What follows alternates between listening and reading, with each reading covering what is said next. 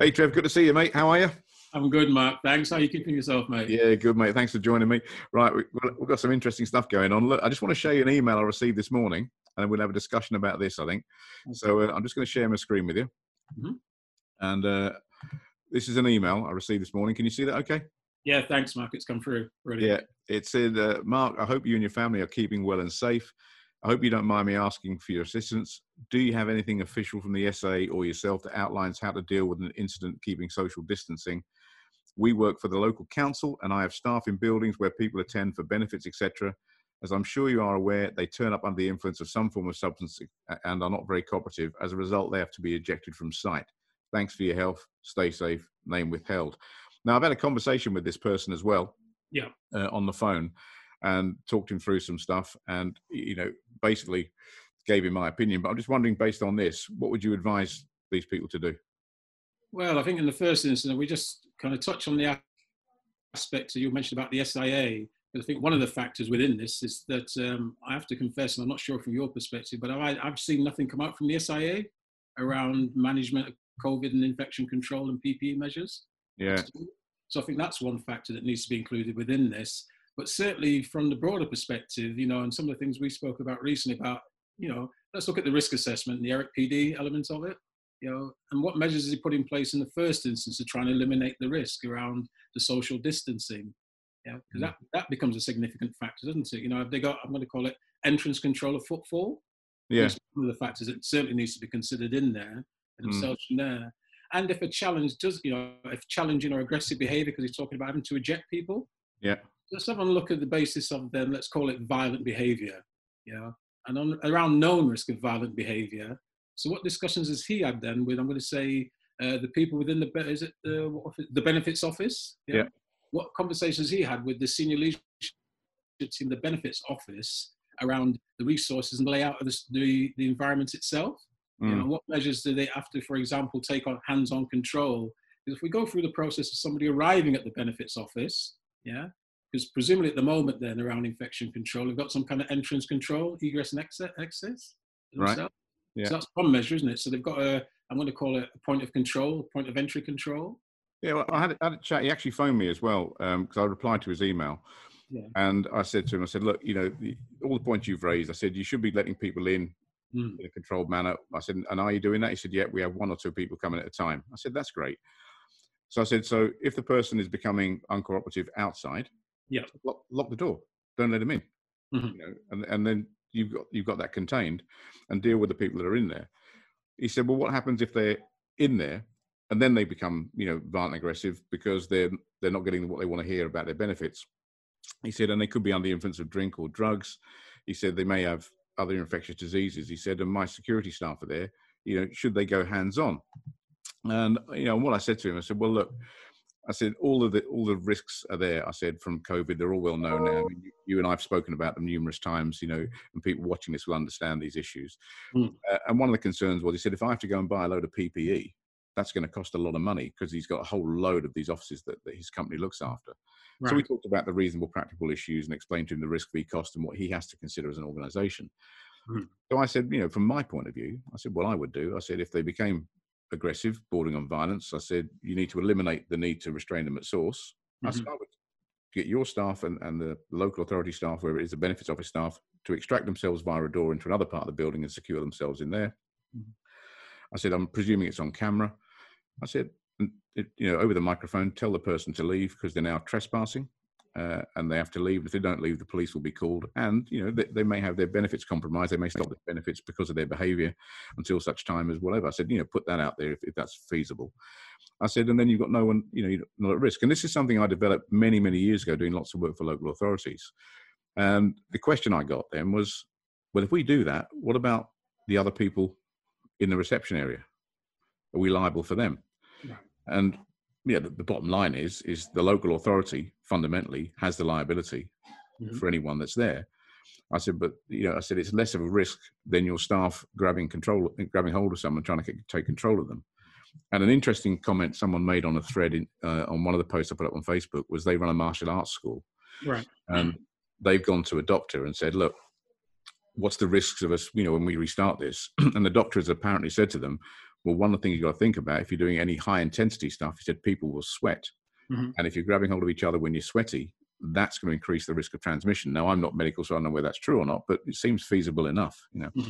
So I said to him, I'd extract, you know, I'd extract, cordon off the area, tell him to leave. Once he's gone, when he's outside, you know, you can then re- regain what you're normally doing, let people one at a time, wait till he's calmed down, and get someone to speak to him from a distance. And if he becomes aggressive again, extract, you know. So, what was your take on that?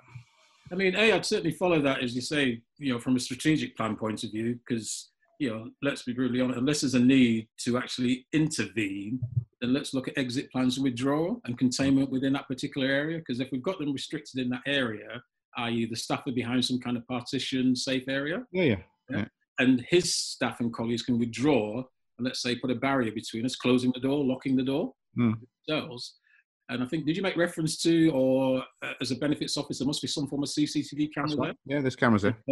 Yeah. Then, you know, from that perspective, that can be monitored. And I'm sure, again, there must be some communication system, tannoy system, call it what we want, yeah, where they can have a, a conversation with, I'm going to call it the guilty parties in there or the people preventing, causing violence mm. to the point de escalation. Yeah. If that fails, subsequently, then, in respect, the next obvious step would be to inform them if they don't, you know, if they don't stop that behaviour, then they'll inform the police. Yeah. Um, police to come along and deal with it with respect, you know, and then once the police arrive, they can, you know, hand it over to the police for them to take action as necessary. But I think one point within that, you got a visitor. Oh, he's a parrot. He's a parrot. just, sorry, just threw me for a second. Hello. He'll get on the shoulder. sorry, just literally, I wonder what that was just walking by. Uh, sorry about that. But um, another factor within that, though, whilst that's the plan, you know, to, to, to most, it would seem a very good and obvious plan themselves. But I think we need to come back as well, don't we? And uh, I don't know if this came up in your discussion with them, but have they visited in terms of the type of PPE they're wearing? Because we come back to, don't we, around, you know, there's lot, lots of raft of information about COVID 19, infection control PPE. Mm. Um, you and I have spoken about this, and I'm sure many of our peers have spoken about this, but the factor of what is the quality of gloves you're wearing? Yeah, and if those gloves get damaged, and coming back to your point about transmission, yeah, you know, diseases. So if those gloves get damaged, then what measures have they got in place? You know, because if we've got somebody who's sweaty and we're not quite sure what diseases, contaminants they've got, then that could be a factor, couldn't it? During a, you know, let's say a dynamic risk restraint which comes up as a problem. Well, that's what we spoke about when we did the last webinar. Because anytime you introduce anything else into there, you're going to introduce mm. additional hazards that then have to be assessed in their own right. So, you know, what happens if they get torn? What happens if the mask gets pulled off? All those sort of things. That's got to be assessed as part of the process. But what's interesting is, you know, that's an interesting uh, email I got because, you know, all the focus has been on healthcare and care mm-hmm. with all of this fundamentally. Uh, and the you know security officers now are at risk. In fact, I think there was a post out the other day or a newspaper article or some study done by someone that says that they're in the highest risk category of death right now because of their proximity to people who have care of COVID. So it's nice to sort of talk about this from the security perspective, you know, because there's a lot of security people out there doing a, a, really good job in difficult circumstances, and you know they, they need some recognition for this as well, you know. And but it's also interesting. The fact is, it's making people think now about not going hands on. Yes. Uh, and this is really good because you know a lot. The emphasis is always, well, if we have to restrain, we'll restrain. You know, we can make that decision. But now we're actually saying, look, let's go back and look at processes. And the first part of you know, any use of force thing is, is it necessary? And this situation is really highlighting whether or not it's necessary to grab hold of someone or whether you can find an alternative method. So I think a lot of good will come out of this. Yeah. Yeah, I think you know you highlight a very good point. sadly, although it's come about via COVID, but you're absolutely right. It's been the fundamental strapline of what we and many of our peers have been trying to teach forever and a day, isn't it? You know, in the first instance, you know, think about you know non-verbal and verbal communication around de-escalation. Mm. So I think yeah, it, it, follows that philosophy, doesn't it, within themselves from there. So I think yeah, you make a you know a very valid point within themselves. I think as well though the other thing we have referenced it, but we just need to I think just reinforce but you know around the foreseeable risk and the duty of care for the for the senior leadership team and the benefits office. Yeah, because that can't be, you know that's got to be a factor, isn't it? They may be security staff, and the point you made, security and many others uh, aren't getting a lot of overt recognition around all the communication. But the fact that they're employed on the site of the benefits office, then we come back to that tangible link around duty of care about staff working ah. on premises. I'm glad you mentioned that because just let me share my screen with you once more. Mm. Give me one second. I want to show people this. All right. So that's the situation we're dealing with, yeah? Yep. Mm-hmm. Right. This is a case here against Luminar Leisure. Right. Which goes back to August 2000, you can see. Mm-hmm. Uh, and this was where a gentleman called Mr. Hawley was punched in the face by a doorman, uh, and he, he was hit so hard that he fell on the floor and he struck his head on the curb. And there's a combination of that. He got you know facial injuries, nose, nose injuries, jaw injuries, and he's also brain damaged. Now, the defence from this organisation was, you know, because they, they, appealed against the charge and said, you know, we we we got subcontracted door staff there. We subcontracted security officers to do the job. Yep. You know, we're we're a nightclub. We don't do security, so the liability rests with them. But in this case, the finding um, was different because Thompson solicitors, with the aid of the fire brigade union, they overturned the appeal, which was dismissed from the company. Right. And that means now that an organisation which employs contract workers can be responsible for their actions while working on the premises, depending on the level of control that they retain. And this was also a factor in the Peter Stringfellow case. You know, it's quite a famous case that we've been talking about for years. Yes. Where, you know, one of the doormen killed someone in, you know, who was in, in Mr. Stringfellow's nightclub. Mm-hmm. So this raises the whole point that you make. It's about the liability of the organization that's employing the security. Mm-hmm. Because as you and I know, and I'm pretty sure most everyone else knows is watching this, you can be subcontracted for tax and national insurance purposes, but you can't be subcontracted for a duty of care because the minute you're working on someone else's property, whoever that commissioning agency is, they are they have a duty of care towards you the same as they have a duty of care towards their own staff, and that can't be subcontracted away. Absolutely, and you know, and I think another factor within that, isn't it, is the fact that you know, a lot. Of, let's stay with security, but a lot of security staff are employed. Let's just say, you know, at a nightclub or a venue, you know, daytime, nighttime security, uh, nighttime environment. But the fact is, we want to empower. You know, as we've always done, we want to empower them, don't we, to ask those questions if they're unsure and they're uncertain. Yeah. Themselves. Yeah, and based on the answer they get from there, then they're better informed, aren't they, in terms of what decision they're going to make to go forward. And in the extremest of circumstances, it may well be, well, you know what, based on that information, if you're not going to change your rationale, then I may not deploy or work at this venue at this particular moment.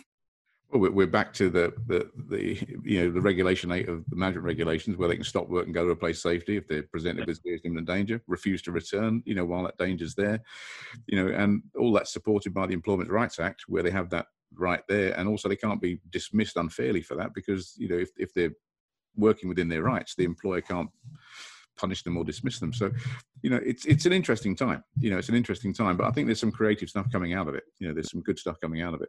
But I'm just wondering, you know, eh, whether people actually get this. You know, whether some people realize that when they bring some contract subcontracted staff in, that they mm. are actually 100% responsible for the duty of care while they're on their premises. You know, because they absolutely are. And when I spoke to this gentleman this morning, Mm-hmm. Uh, part of the advice I gave him was I said, look, go back to the local authorities that you're supplying your staff to.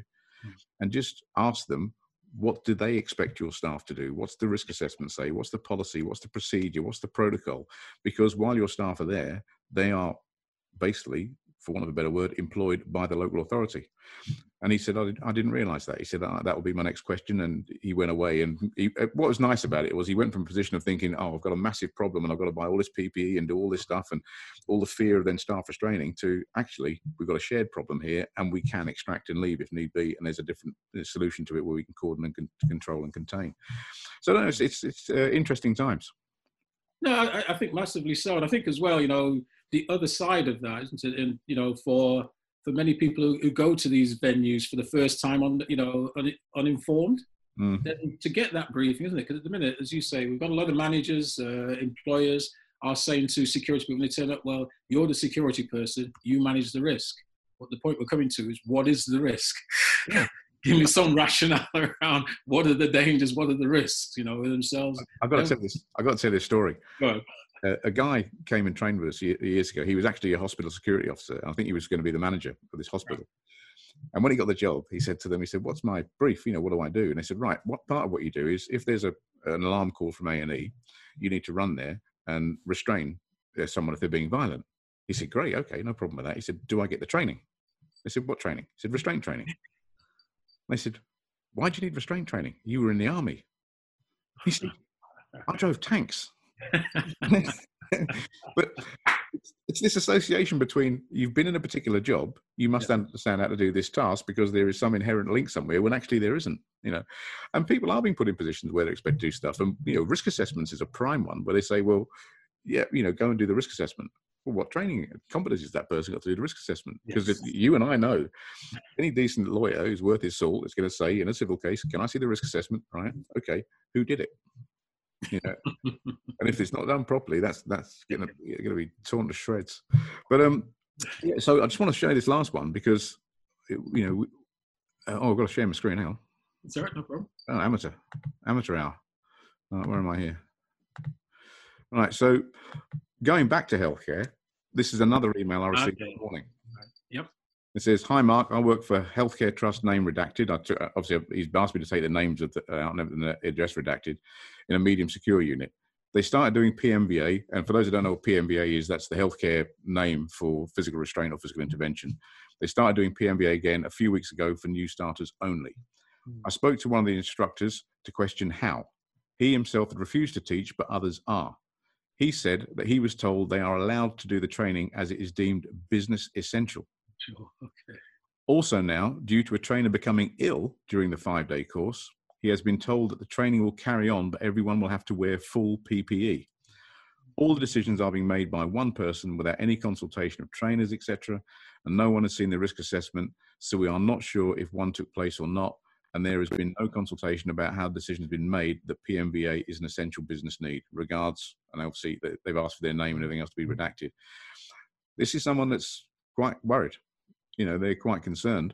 Uh, I don't know them. You know, I've never met them before. I don't. I don't. I haven't taught their organisation.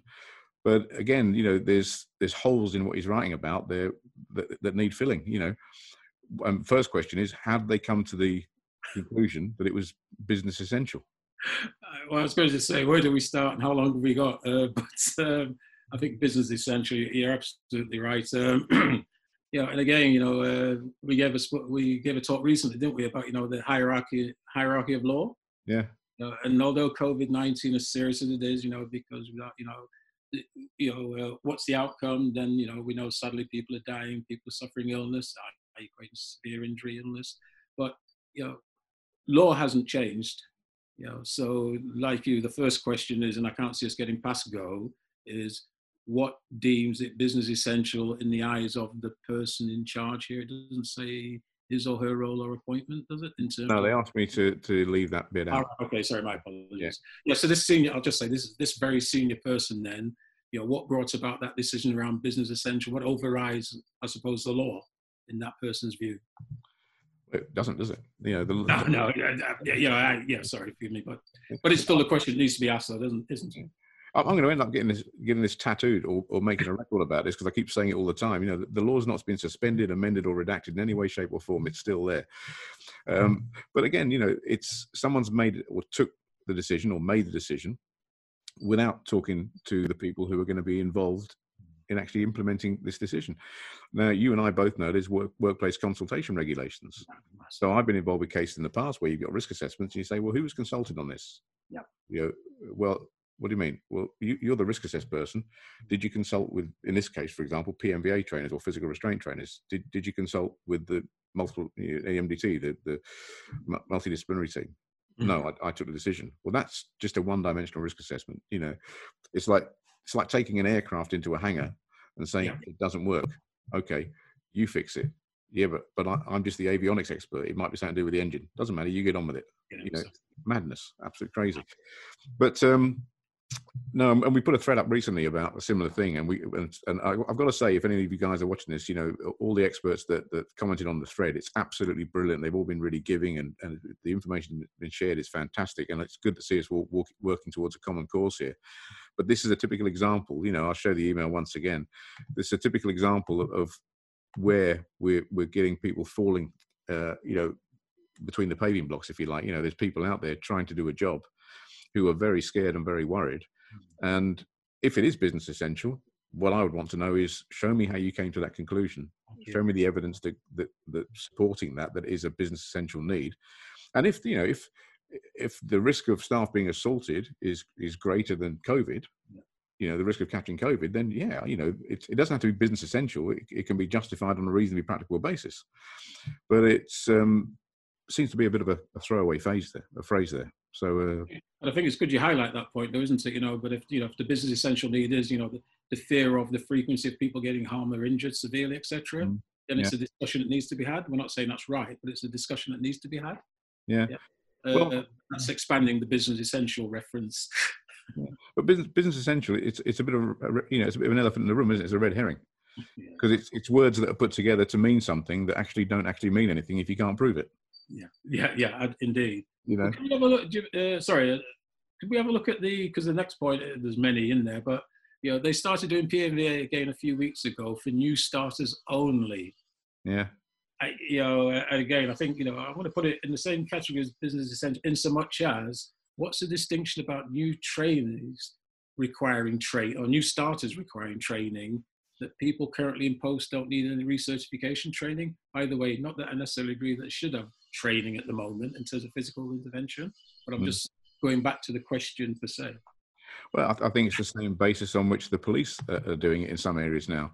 You know, they, have got to weigh up the risk between not training new police officers Yep. Um, and then the risk of those officers being assaulted and not being able to serve the public and go to the public's assistance against the, you know, to solve and protect them from crime, against the risk of those officers contracting COVID because COVID's non-discriminatory. It doesn't care whether you've been trained before or not. So that's something, and I know some police trainers are doing a really good job in, you know, at least trying to do a really good job in, in absolutely unique circumstances now, you know, unprecedented circumstances where they're balancing those risks up. Um, and the same question has to be asked in this healthcare environment. You know, is, is there an absolute need at this moment in time to put staff through a PMVA course when you're balancing the need for them to use PMVA? Because it's not, uh, unlike a police officer, they're not on the street solving crime every day. They're not up against the unknown. Most of the service users or patients they're going to deal with, there's probably information about them. Exactly. Thank care you. plans, behavioural care plans, risk assessments. And I know from a conversation I've had with someone who runs a care home recently, I said, well, why do you need to train new staff? And they said, want the new staff to work with this particular new person that's coming into the care home. And I said, is that the only person that requires restraint? And they said, yeah. I said, well, put your existing staff that are already trained in that area and give the new starters, put them in an area where there's less risk of having to use restraint. And therefore you can warrant putting the training off until sometimes you need it. So it's making people think about this now strategically and operationally from a different perspective. Where before is, all right, you've come in, we need to do training. You're on a first aid course, you're on a manual handling course, you're on a restraint course, you're on a conflict management course, and once all the boxes are ticked, you can go and work on the ward. Different set of circumstances now. Yeah, and without repeating exactly what you said there, I think the other factor is coming back to the policing side, you know, as you say, it's significantly spontaneous they're dealing with mm. over a significantly large geographical area, and there are elements where they're long working within that. Yeah.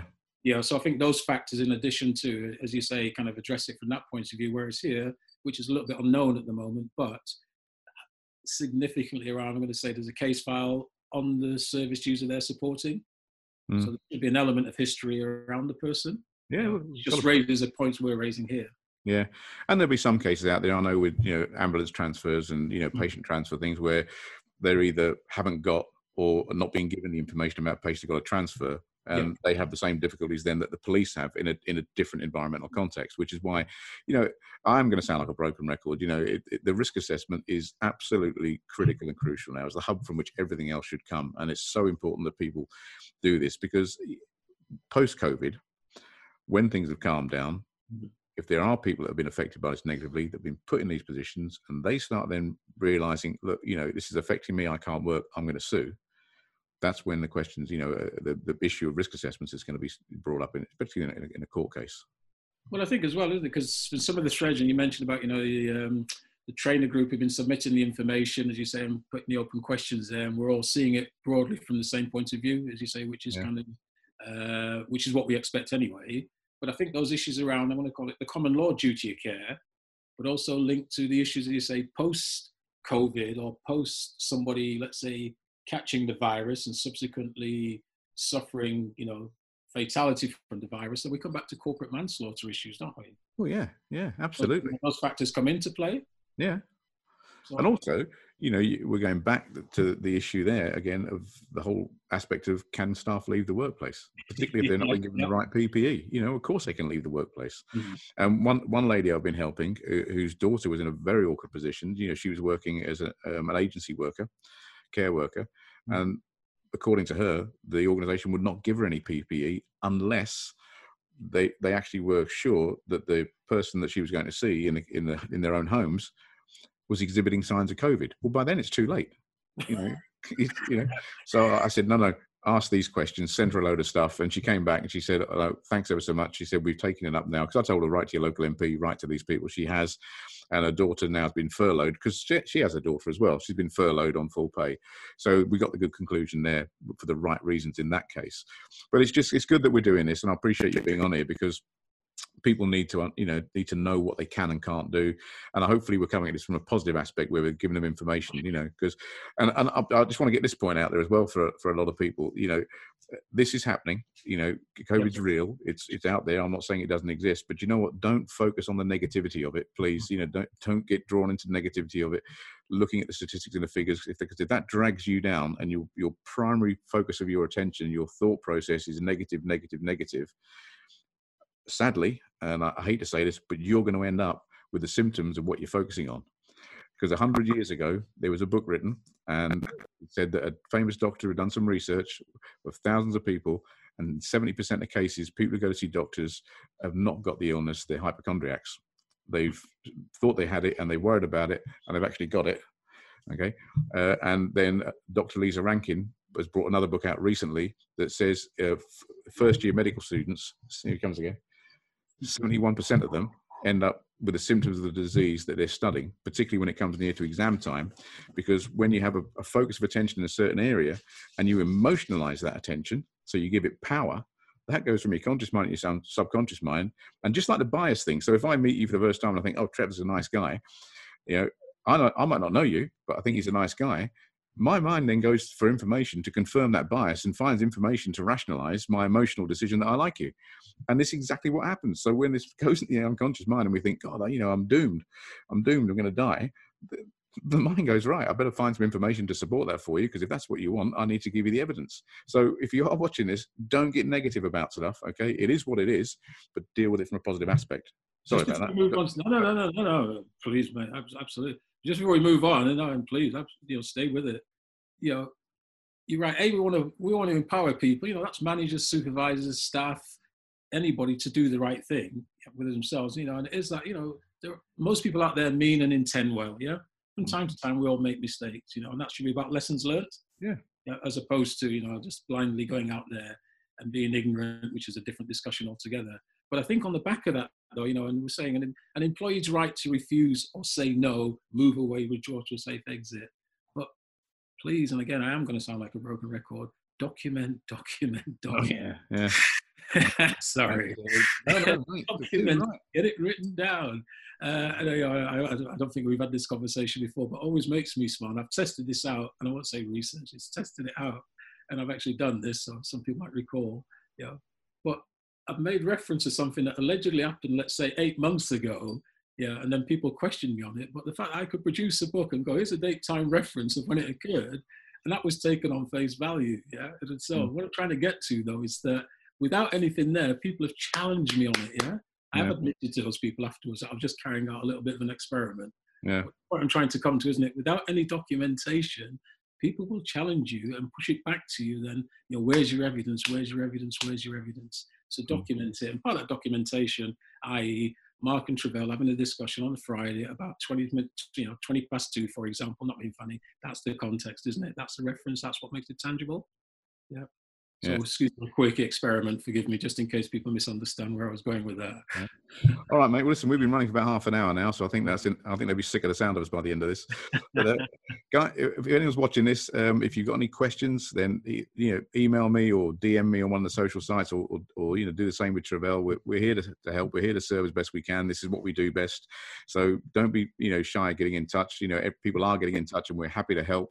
I can't always promise you that the answer we'll give you is the answer you're looking for, but I'll guarantee you that we'll be absolutely honest and truthful and transparent with you and tell you what you need to know as opposed to what you probably want to know. So that's that's where we're coming from. Trev, any last things from you? No, again, thanks uh, thanks again for the opportunity to share these and have a discussion with you, and hopefully, you know, somebody benefits from these discussions. Appreciate it. No, it's part of my new thing. I, I want to help the disadvantaged. Hmm. I'm talking about you. You didn't get. I know that. I know. I was trying. I was trying. I was trying to let it go. You had to do it, didn't you? you had to get one. Are you wearing trousers?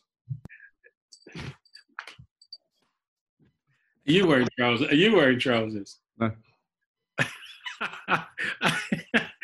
No, I'm not even going to ask you to stand up. Stay seated. Right. On that note, mate. All right. See you later on, mate. Catch Take you in a bit. Bye bye.